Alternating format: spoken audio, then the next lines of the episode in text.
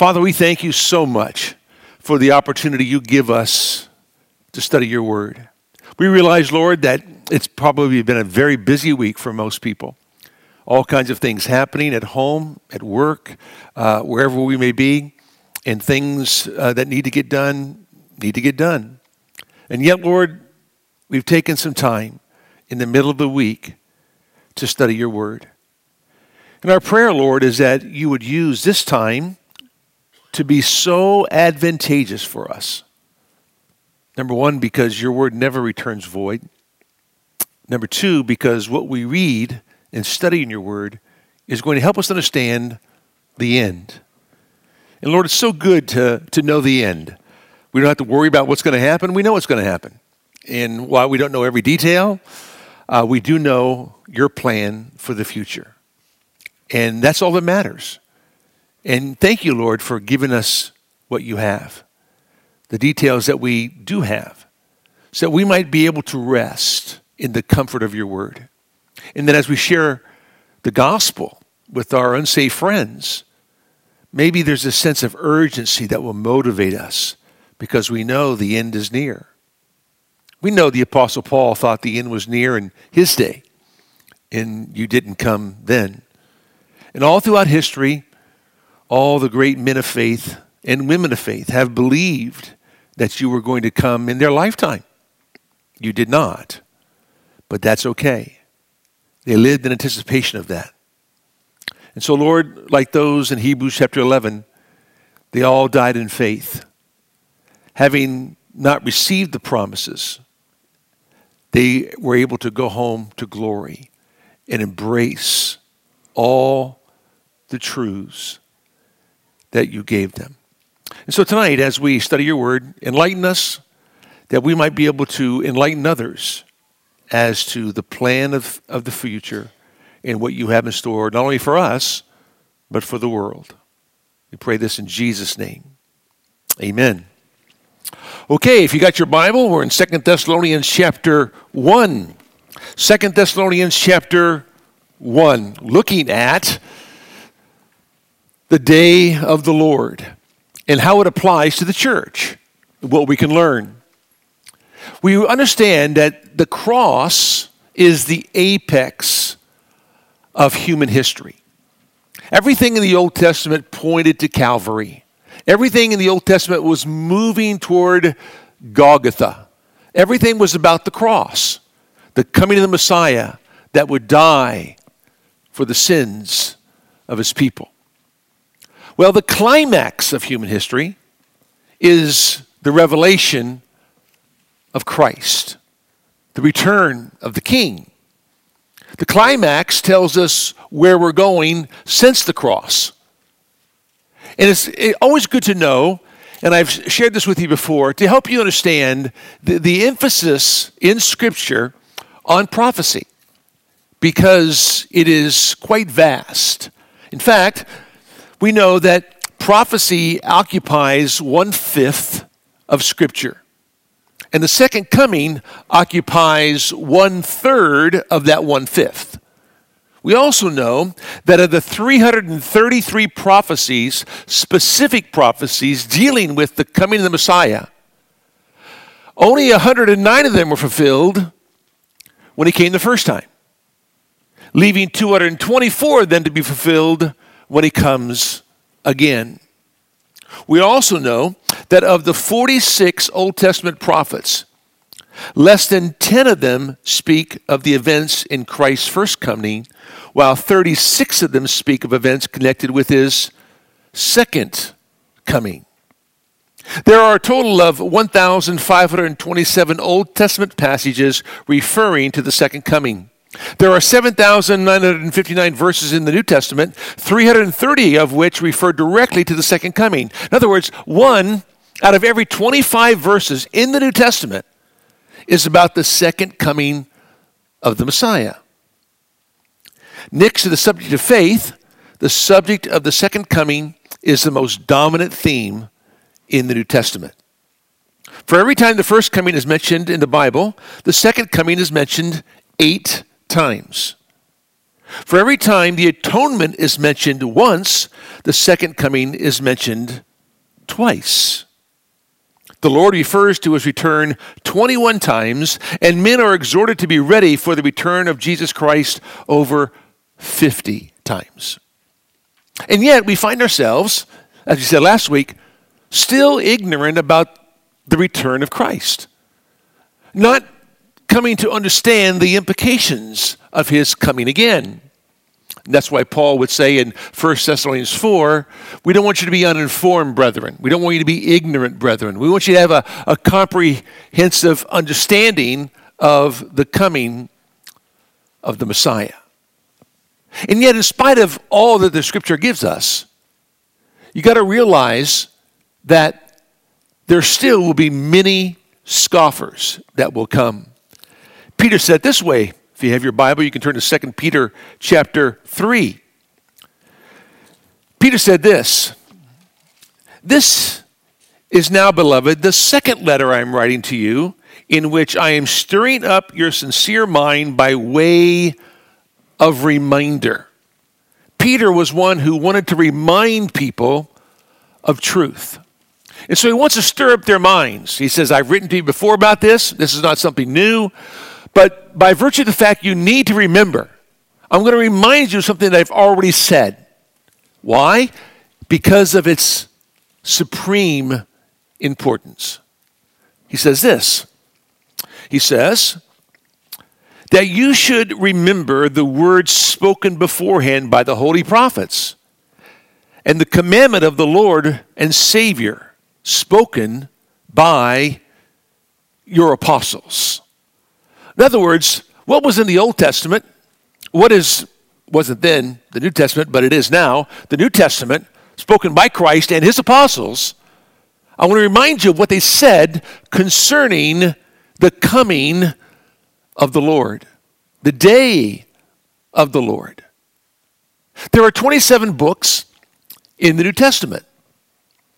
23 of the 27 books all mention the second coming of Christ. The four, Galatians, Philemon, 2 John, and 3 John, two of them make inference to a second coming, and it's only Philemon and 2 John that have no reference at all to the second coming of the Messiah. So when you think about it, 25 of the 27 New Testament books deal some way, somehow, with the second coming of the Messiah. This is how important it is. It keeps us looking into the future. It keeps us looking upwards. It keeps our eyes off of what's happening around us and keeps them focused on who's coming for us the Messiah himself. Very important to understand. So, Peter says that the Lord spoke of this, his apostles spoke of this, the Old Testament prophets spoke of this. I'm going to remind you. Here, here's what he says Know this, first of all, that in the last days mockers will come with their mocking. Now, what are the last days? The last days are the days that began with the arrival of the Messiah the first time and end with the coming of the Messiah the second time. Those are the last days. As you recall, you can remember what uh, Paul said to Timothy in 2 Timothy chapter 3 that know this, that in the last days perilous times will come. He talks about the character qualities of the last days. And as you begin to read through what, what Paul says to Timothy, you would think that you're reading the headlines right off of the LA Times as to what's happening in our country. But Paul says these are the character qualities of the last days. This is what's going to happen before our Lord comes again. So Peter now is going to say to the people he is writing to to help them understand that in the last days, mockers are going to come. They're going to scoff at the arrival of the Messiah. They're going to make fun of those of us who believe that the Messiah is going to come again. They're going to make fun of those who have this weird idea that somehow Jesus is coming back. But why are they going to scoff at us? Peter tells us. He says these words. He says they're going to follow after their own lusts. The reason they're going to mock the return of Christ is because they do it following after their own lusts. In other words, because of their own immorality, they love their sin. That's why people mock Christianity. They love their sin. Don't think for one moment that the unbeliever doesn't love his sin. Oh, he loves it immensely. He's enamored with his sin. All you got to do is read Romans chapter 1. And therefore, because they know the truth, they want to suppress the truth. And why? They do not want to be accountable to the living God. Man wants his autonomy. Man wants his independence. Man doesn't want to be held accountable to a supreme being, the holy God of the universe. And so, what does man do? He suppresses the truth. He denies the truth. He scoffs at the truth. He mocks the truth because he loves his sin. Thinking that if somehow he, he mocks those who believe in the coming of the Messiah, that somehow maybe he won't come. And maybe I won't be accountable for my sin. I can live any way I want to live, but that's just not the case. So Peter lets these people know that in the last days, scoffers are going to come. And the reason they come is because they're following after their own lusts. They love their immorality. And then he says this He says, and saying, Where is the promise of his coming? Verse 4 For ever since the fathers fell asleep, all continues just as it was from the beginning of creation. So they believe in uniformitarianism. That is, they've used the present to define the past. Because it's never really happened in our lifetime, it's probably never ever really happened before where there was some cataclysmic event so, therefore, why would it ever come again? Why would it ever happen again? And so they deny that Jesus is coming. And they are amiss in coming to grips with the fact that there is a king who is divine and has divine intervention in the history of the world. And so it says in verse 5 For when they maintain this, it escapes their notice that by the word of God the heavens existed long ago, and the earth was formed out of the water and by water, through which the world at that time was destroyed, being flooded with water. But by his word the present heavens and earth are being reserved for fire, kept for the day of judgment and destruction of ungodly men. It escapes their notice of what took place way back in the book of Genesis with this global flood where God destroyed every creature that lived except those on the ark. Think about this.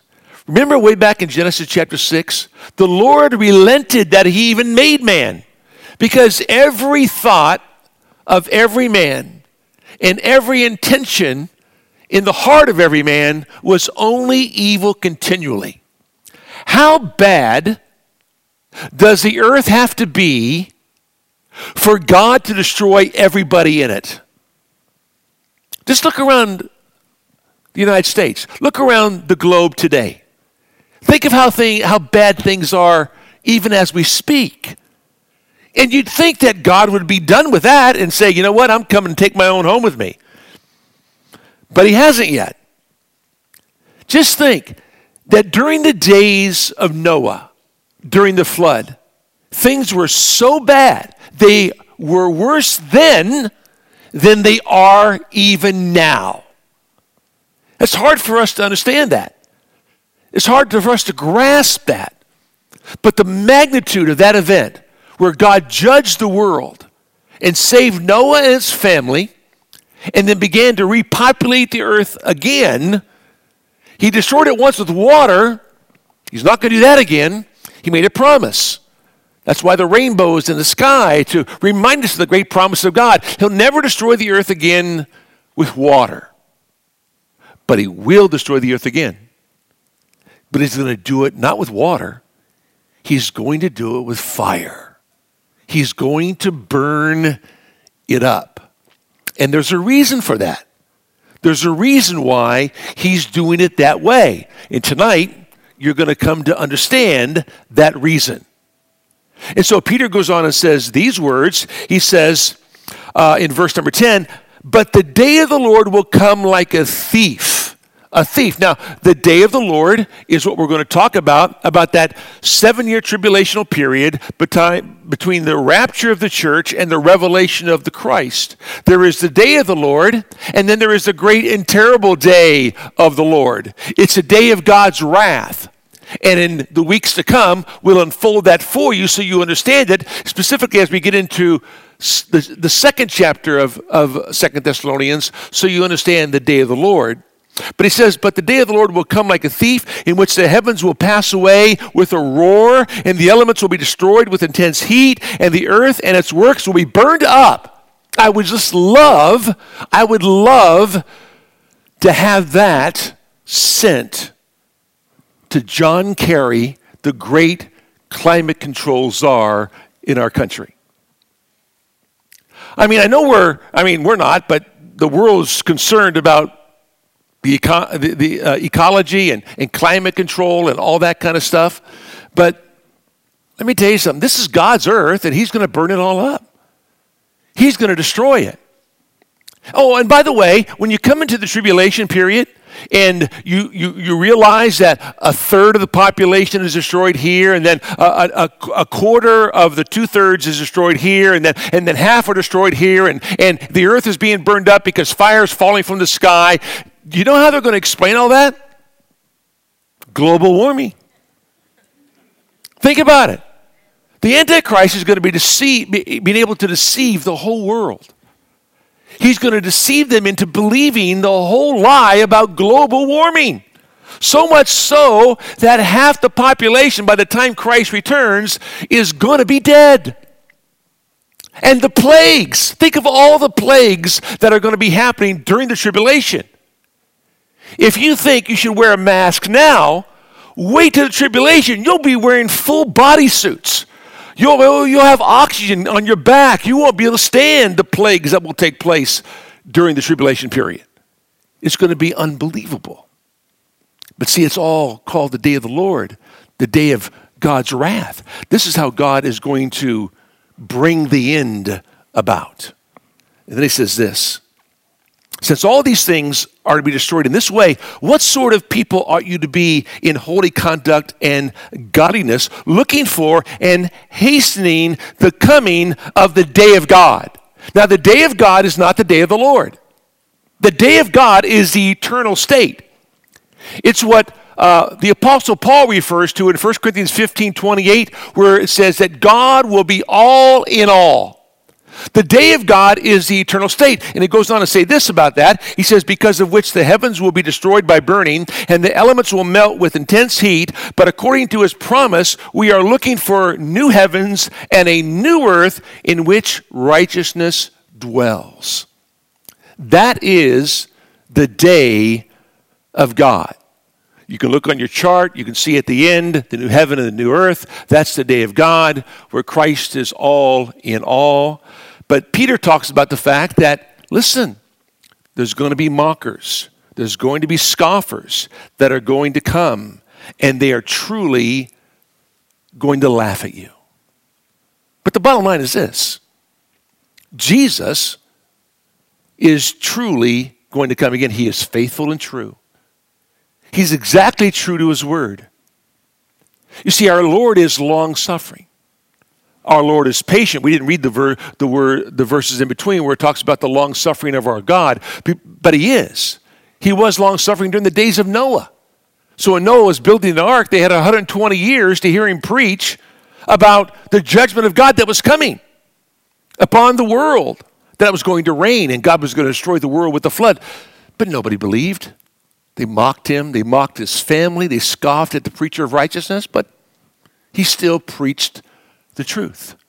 So important to grasp that. Well, the same will be true with the second coming.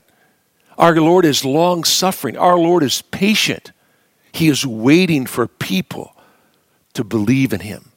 He is waiting until that exact moment where He says, My patience now is over. And we are hastening the coming of the day. We are looking forward to that day. Think of it this way we live in expectancy, right? We live in expectancy of Christ coming again. That expectancy will create in me an urgency that compels me to ministry. Expectancy about the return of Christ creates in me an urgency that compels me toward ministry. Listen, the reason we serve one another, the reason we serve the Lord, the reason we preach the gospel is because we realize that Christ can come back at any time. And so it creates in me this, this urgency, this passion, this drive, so others will know about the coming of the Messiah. And so when you read books like First Thessalonians, where each chapter ends with something about the return of Christ, in 1 Thessalonians chapter 1, verse number 9, Paul says, For they themselves report about us what kind of reception we had with you, and how you turned to God from idols to serve a living and true God, and to wait for a Son from heaven, whom he raised from the dead, that is Jesus who rescues us from the wrath to come. You're waiting. You're not sitting around waiting reluctantly, you're waiting expectantly. And you do so because you know that the coming of the Lord is going to deliver you from the wrath that's going to come. It's called the day of God's wrath. And so at the end of chapter 2, you can read it for yourself. At the end of chapter 3, end of chapter 4, end of chapter 5, Paul mentions something about the second coming of the Messiah. Now we know that when the letter was written, there were no chapter uh, uh, separations, all right? But that's how the translators put it in there. But you can read how much Paul talks about the second coming of the Messiah. And so what you have is in Second Thessalonians chapter 1, Paul, knowing those in Thessalonica are going through adverse circumstances, he's going to bring them great comfort. He's going to console them amidst their adversity. We talked about this last week. And it began with Paul's praise. He praised them because of the excellence of their faith. He praised them because of the endurance of their faith. And he praised them because of the evidence of their faith. But now that Paul has praised them, Paul is going to promise them that Jesus is going to come.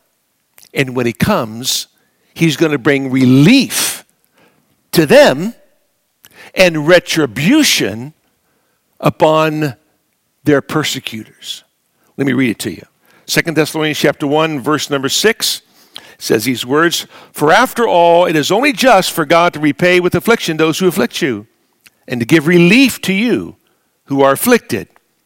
And to us as well, when the Lord Jesus will be revealed from heaven with his mighty angels in flaming fire, dealing out retribution to those who do not know God and to those who do not obey the gospel of our Lord Jesus.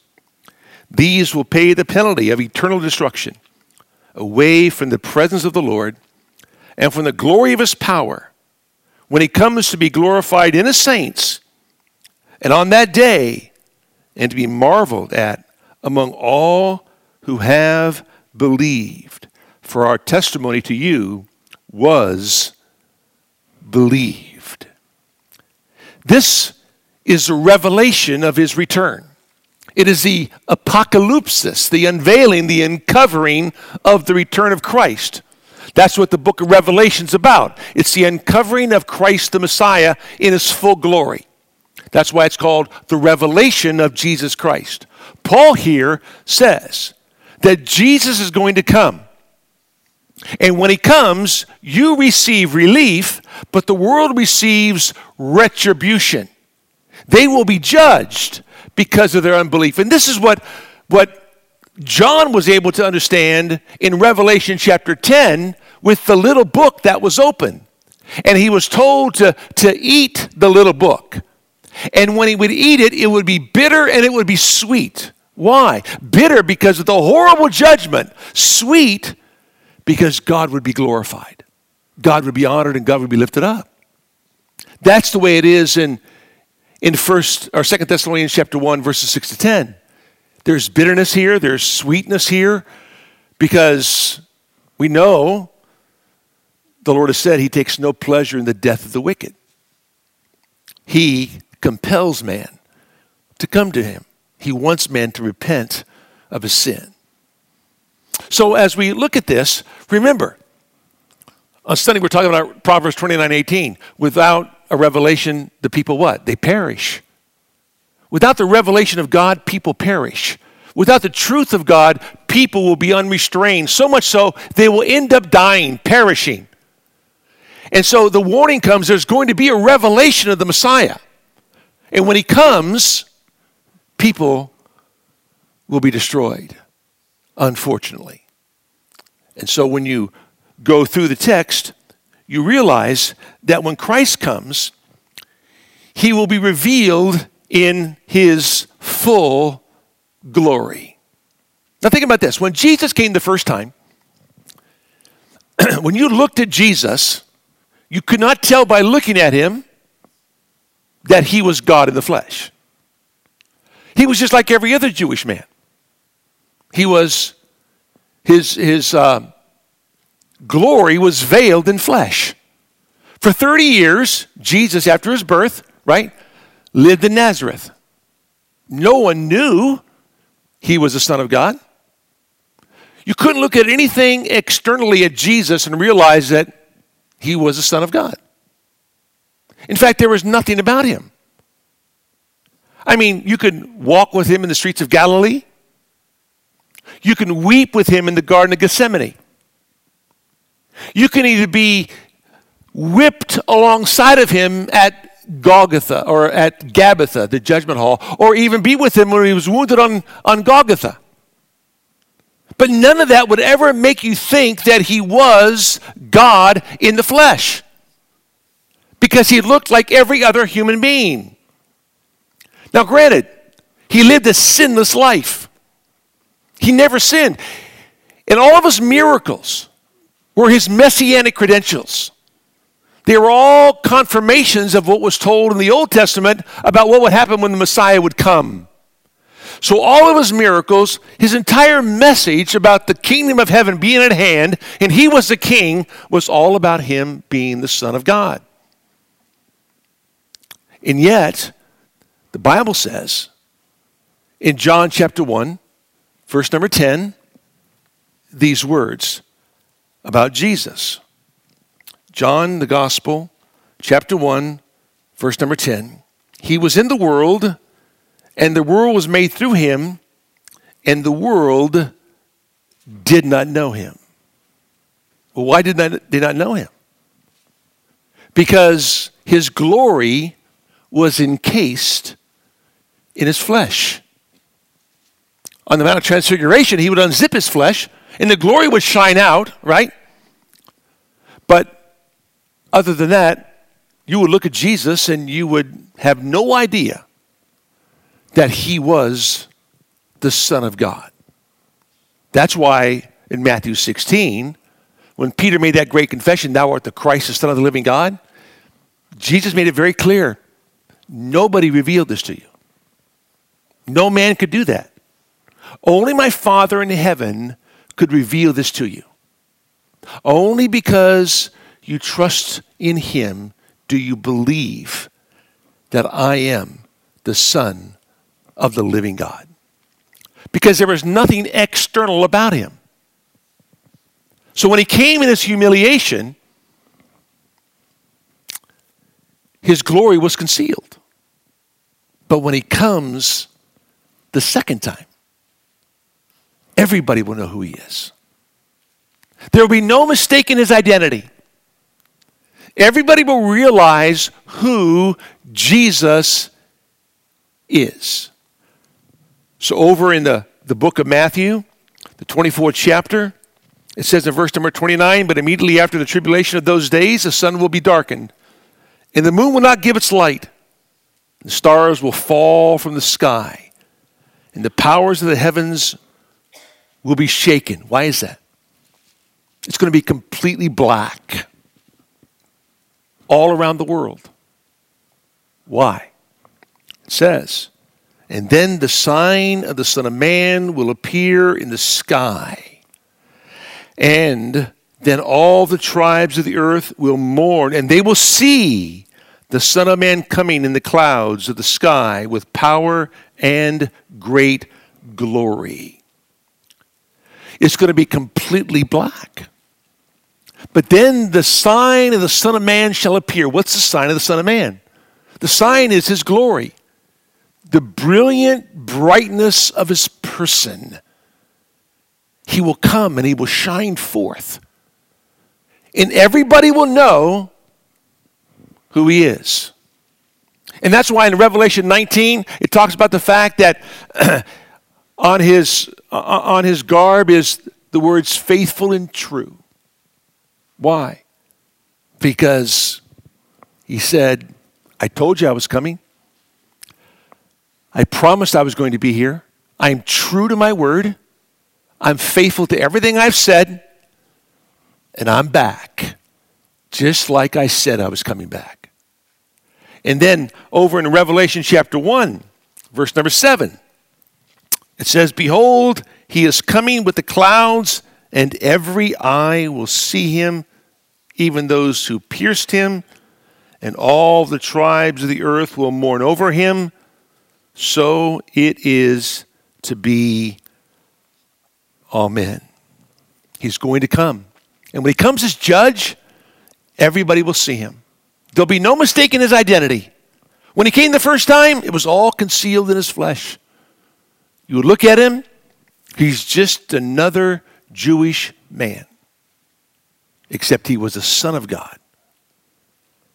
But when he comes again, he's not just a Son of Man, he is Son of God, King of glory. And he comes in the beauty of that glory, the brightness of that glory. And he shines down because he's coming to judge the world. Now, note this his coming is going to be from heaven with his mighty angels in flaming fire. He's going to come from heaven. Why is that important? Well, if you remember back in the book of Acts, the book of Acts, after our Lord had spent 40 days after his resurrection talking to his men about things pertaining to the kingdom, it says in verse number 9, he was lifted up while they were looking on, and a cloud received him out of their sight. And as they were gazing intently into the sky while he was going, behold, two men in white clothing stood beside them. They also said, Men of Galilee, why do you stand looking into the sky? This Jesus, who has been taken up from you into heaven, will come in just the same way as you have watched him go into heaven. Very important statement. He's going to come back the same way he left. He left bodily. He will come back bodily. He left visibly. He will come back visibly. In other words, he's going to come back in the same manner, in the same way. Notice it doesn't say he's going to come back to the same place. I don't know how many prophecy people talk about the fact that Jesus, when he returns, is going to return to the Mount of Olives. No, he's not. If you read Isaiah 63, if you read Ezekiel 34, you realize he does not descend on the Mount of Olives. He will eventually come to the Mount of Olives, but he descends in a place in Edom, the ancient capital of Moab, a place called Bozrah, because that's where Isaiah sees him coming. When Isaiah sees him in Isaiah 63, he asks the question, Who is this who comes with his garments stained in blood. Bozrah, the ancient capital of Edom, was known for the staining of garments. Okay? So here comes the Messiah. When Isaiah sees him, the Messiah is coming from Bozrah. And his garments are already stained with blood. The battle has already begun. That's why on your chart it's called the Battle of Bozrah, not the Battle of Armageddon. The people who talk about the Battle of Armageddon, they got it wrong. There is no battle in Armageddon. The battle's in Bozrah because that's where our Lord returns, and that's where his garments are already stained with blood, and that's where he comes back to. That's just such a, a, fascinating study. For those of you who've been to Israel with me, you understand now we, why we go to Petra, because Petra is 25 miles from, from the ancient capital of, of Edom, which is Bozrah, and that's where our Lord's going to return. And it's, it's got great prophetic significance when it comes to the return of the king. So, Acts 1, he says he's going to come from heaven. He's going to come down the same way in which he left, visibly and bodily. But where is he now? Well, he's in heaven. Remember Hebrews chapter 1? We always got to get back to Hebrews sometime. Hebrews chapter 1, it says this God, after he spoke long ago to the fathers and the, pro- and the prophets in many portions and in many ways, in these last days has spoken to us in his Son, whom he appointed heir of all things, through whom also he made the world. And he is the radiance of his glory and the exact representation of his nature, and upholds all things by the word of his power. When he made purification of sins, he sat down at the right hand of the majesty on high. He was exalted to the heavens when he ascended up into glory from the Mount of Olives. In Acts chapter 1, he was exalted to the right hand of God the Father, having made purification for sins, having become that sacrifice for your sin and mine, having accomplished his reason for coming the first time, which was to die and rise again, he now is seated in the heavens at the right hand of God the Father. And we know that he's there making intercession for you and for me. He is our great advocate in heaven. But when he comes again, he will come in the same way in which he left, visibly and bodily. And when he comes, he's going to come with his angels. Well, why is he going to do that? Really, it's literally called the, the, the angels of his power. God has used angels in significant ways all throughout the scriptures. And they are the ones, if you read the book of Revelation, they're the ones who blow the trumpets. They're the one who pour the, pour the bowls of judgment out. They are the ones who are involved in the great acts of judgment in the book of Revelation. But if you understand why they come, it's important. So over in Matthew chapter 16, Matthew chapter 16, these words are spoken in verse 27 For the Son of Man is going to come in the glory of his Father and with his angels, and will then repay every man according to his deeds. So when he comes, he's going to come with his angels. Back again to Matthew 24, it says in verse number 31 And he will send forth his angels with a great trumpet, and they will gather together his elect from the four winds, from one end of the sky to the other. Then over in Matthew chapter 25, it says in verse 31 But when the Son of Man comes in his glory, and all the angels with him, then he will sit on his glorious throne. And all the nations will be gathered before him. And he will separate them from one another as a shepherd separates the sheep from the goats. And he will put the sheep on his right and the goats on his left. You have the sheep goat judgment, which is, which is the judgment of the nations. Now, note this angels play a prominent part in God's judgment. Over in uh, Matthew chapter 13, in the parable of the dragnet, these words are spoken by our Lord verse number 47, he says, Again, the kingdom of heaven is like a dragnet cast into the sea and gathering fish of every kind. And when it was filled, they, they drew it up on the beach and they sat down and gathered the good fish into containers, but the bad they threw away. so will be at the end of the age. The angels will come forth and take out the wicked from among the righteous and will throw them into the furnace of fire. In that place there will be weeping and gnashing of teeth. In other words, in the parables in Matthew chapter 13, the parable is all about the kingdom, kingdom age and how it is that, that the seed of the Word of God is going to be sown in the kingdom age, and how people are going to respond to that gospel. And how, how there will be many tares that are sown among the wheat. In other words, tares and wheat look exactly the same, but you can't tell the end until the harvest time. And at, this, at that harvest time, where the angels separate them. And he goes on and talks about the value of the, of, of the kingdom by talking about the, the, the, pearl of great price and the, the treasure that was hidden. But he also speaks about how the kingdom will spread through the mustard seed and the leaven, how it permeates every aspect of, of the world. And yet, when it's all said and done, everybody's gathered together, and the angels are going to separate. And what they're going to do is going to cast those who do not believe to the fiery furnace. So God is going to use angels. He's going to come in judgment from heaven with his angels. And then what's it say? It says very simply, in flaming fire. Why flaming fire? What is so significant about that? Well, some would say, well, be, because when he judges the world, he's going to burn it up.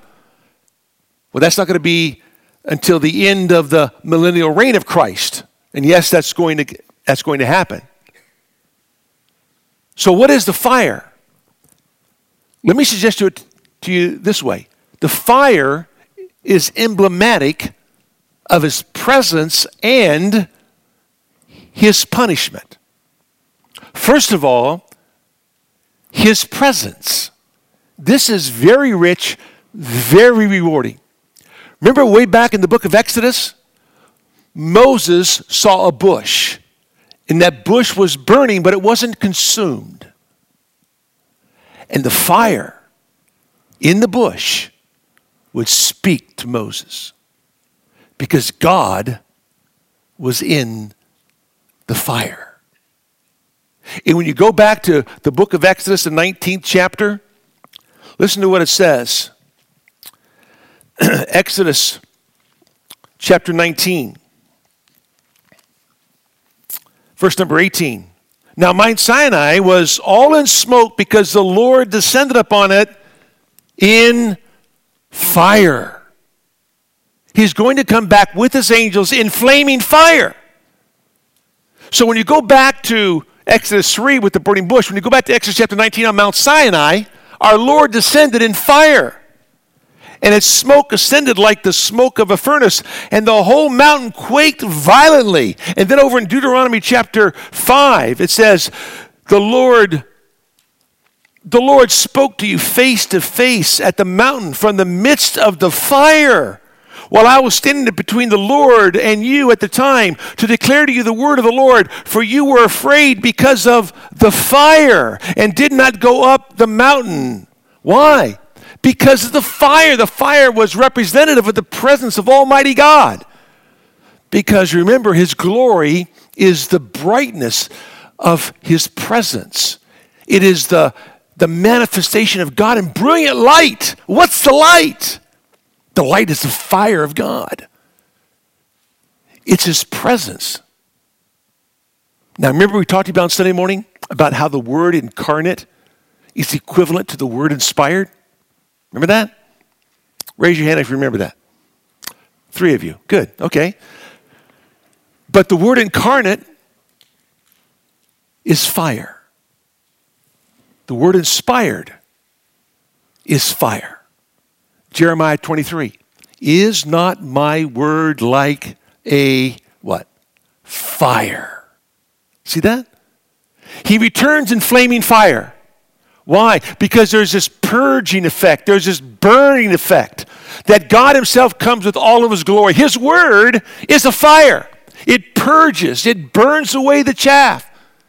And so the Word, the Word incarnate in all of His glory is flaming fire.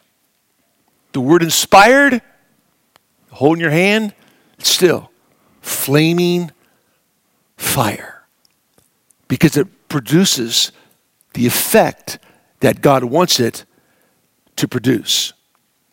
So our Lord is going to come from heaven with his mighty angels in flaming fire. Remember, Hebrews chapter 12, verse number 29. See, we're back in Hebrews again. Hebrews 12, verse number 29. Our Lord is a consuming what? Fire. That's who he is. A consuming fire. That's why he dwells in unapproachable light. That's why no man can look upon him and live. They'll be incinerated. It'll be very easy for our Lord to incinerate the universe just by speaking a word because that's who he is. Now, listen to this. He's going to come, he's going to bring relief to the believer, he's going to bring retribution to the unbeliever, he's going to repay them. And notice what he says it is just, it is righteous that God do this. Absolutely righteous that God does it this way.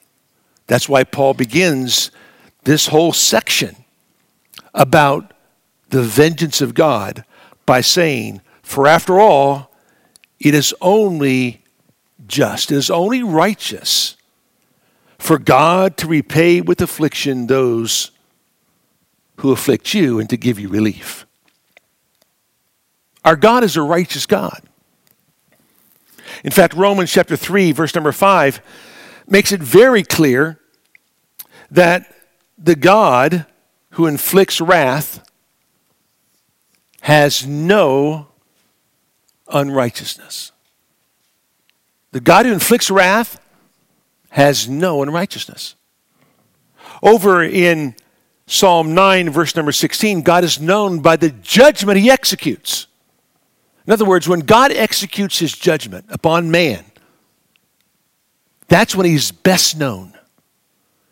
Because there you see the holiness of God. There you see the holy wrath of God. And if you were in the second service on Sunday, I told you that the, the greatest place that God demonstrated he is best known by the judgment he executes is when he executed his son on Calvary. Right? When the sinless Son of Man bore your sin and mine in his body, and the Father turned away, turned his back on his Son for those three hours of darkness. Because the Bible says in Isaiah 52, verse number 14, that, or 53, verse number 14, it pleased the Lord to crush his son.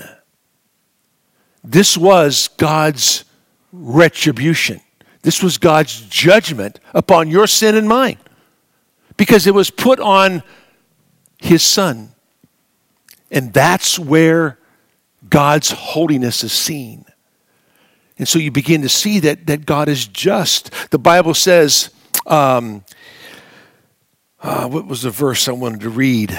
Uh, Psalm 145, verse number 17 The Lord is righteous in all his ways and kind in all his deeds.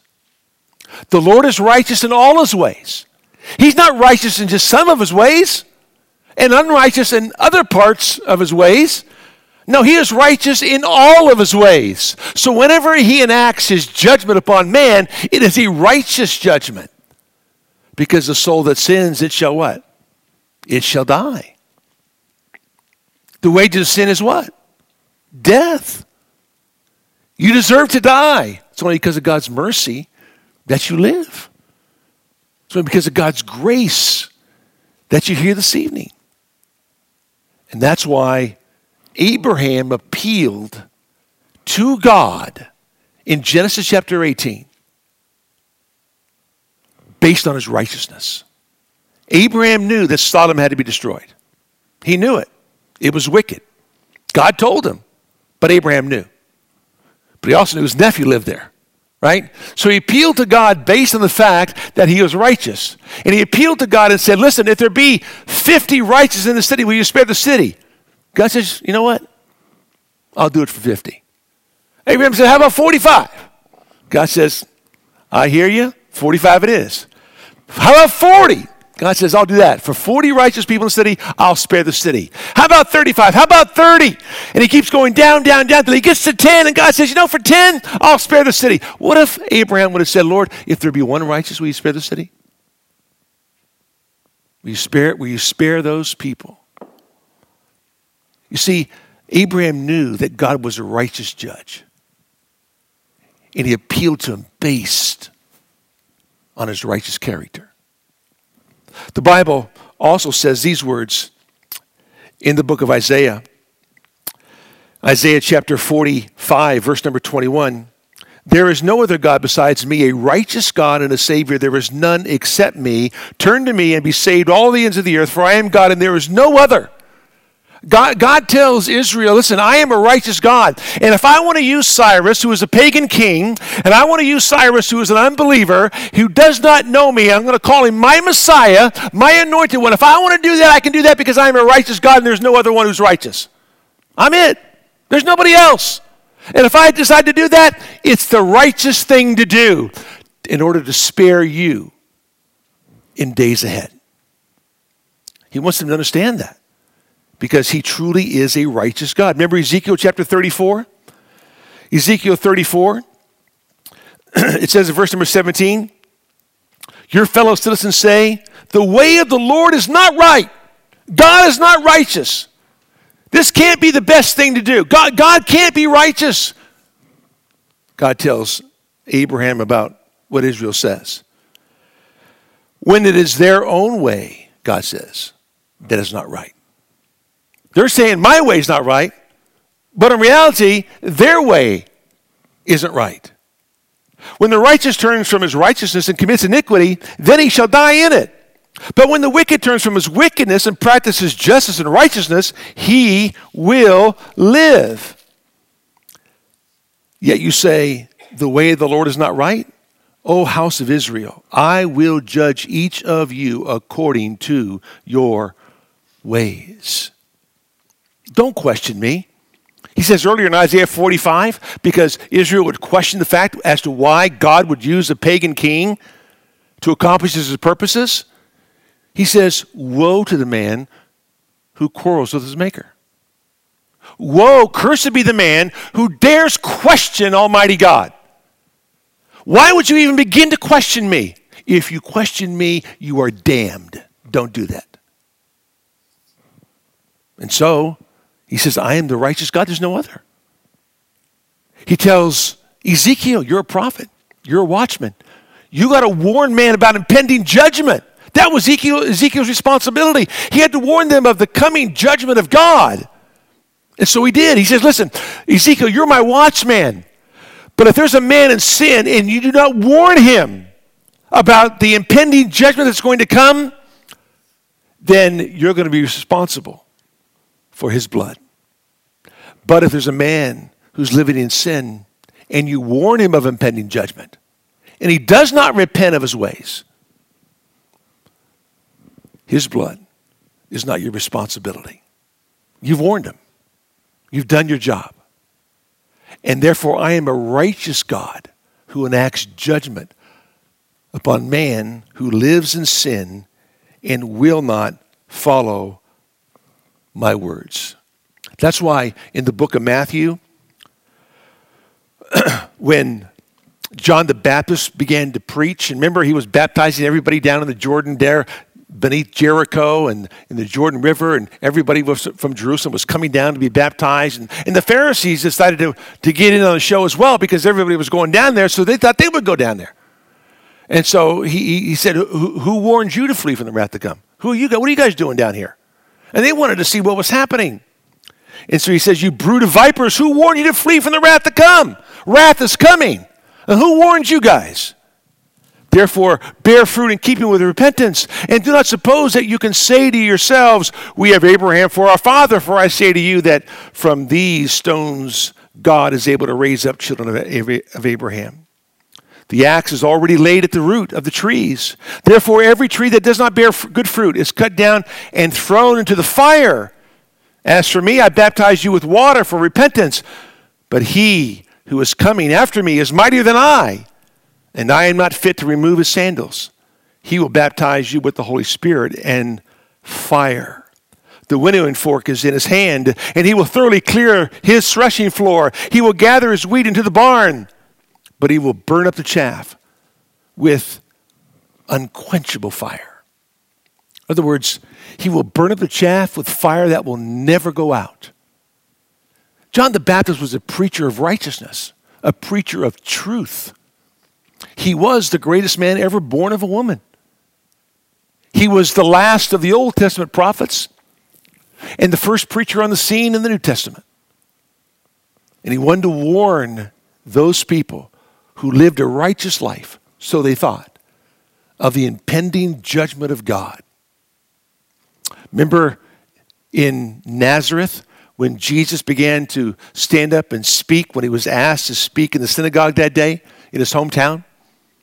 And he read from Isaiah chapter 61 because he would speak about how this was the day of redemption, the day of Jubilee. And he would read down through verse number one, but he would stop at verse number two because he would not read the phrase, and the day of the vengeance of God. Because it wasn't that day. That day was coming. He had come to release the captive. He had come to set the prisoner free. He had come to be Israel's Messiah. He had come to die for the sins of the world. He came to offer his life as a sacrifice. It wasn't time for the day of vengeance, but the day of vengeance was going to come. John the Baptist knew it was coming. John the Baptist didn't know when, but it was coming. And so he would warn the religious establishment of the impending judgment that was going to come.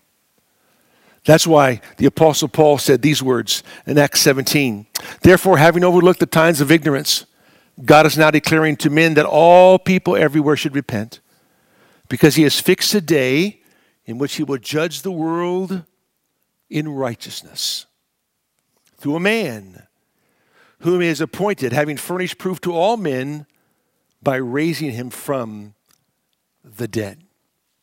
Why does man need to repent? Man needs to repent because a righteous judge is going to judge the world. He's going to come.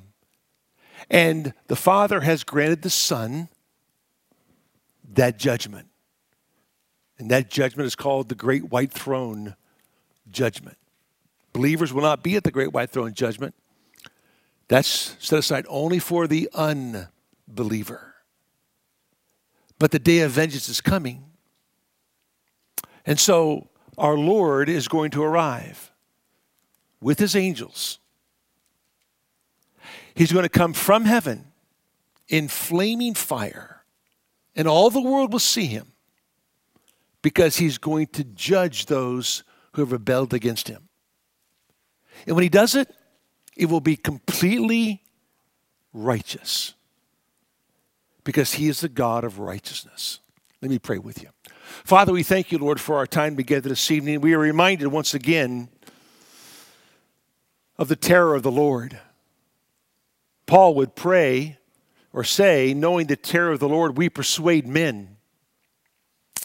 Our prayer, Father, is that we as your children would understand more of that terror because we understand the day of vengeance, the day you're going to come again and judge those who have rebelled against you, who do not know you, who have rebelled against the truth of your word. Our prayer, Lord, is for those who are here tonight that there would not be anyone here who has not turned from their sin and repented and given their life to Christ, that they would never have to face the horrible day of God's judgment. So, Lord, we pray and ask that, Lord, you'd come soon. As Paul said, Maranatha, Lord Jesus, Maranatha, come quickly, Lord Jesus. That's our prayer for knowing that when you come, you'll take us home to be with you. And we will rejoice forever in your presence. We pray this in Jesus' name, amen.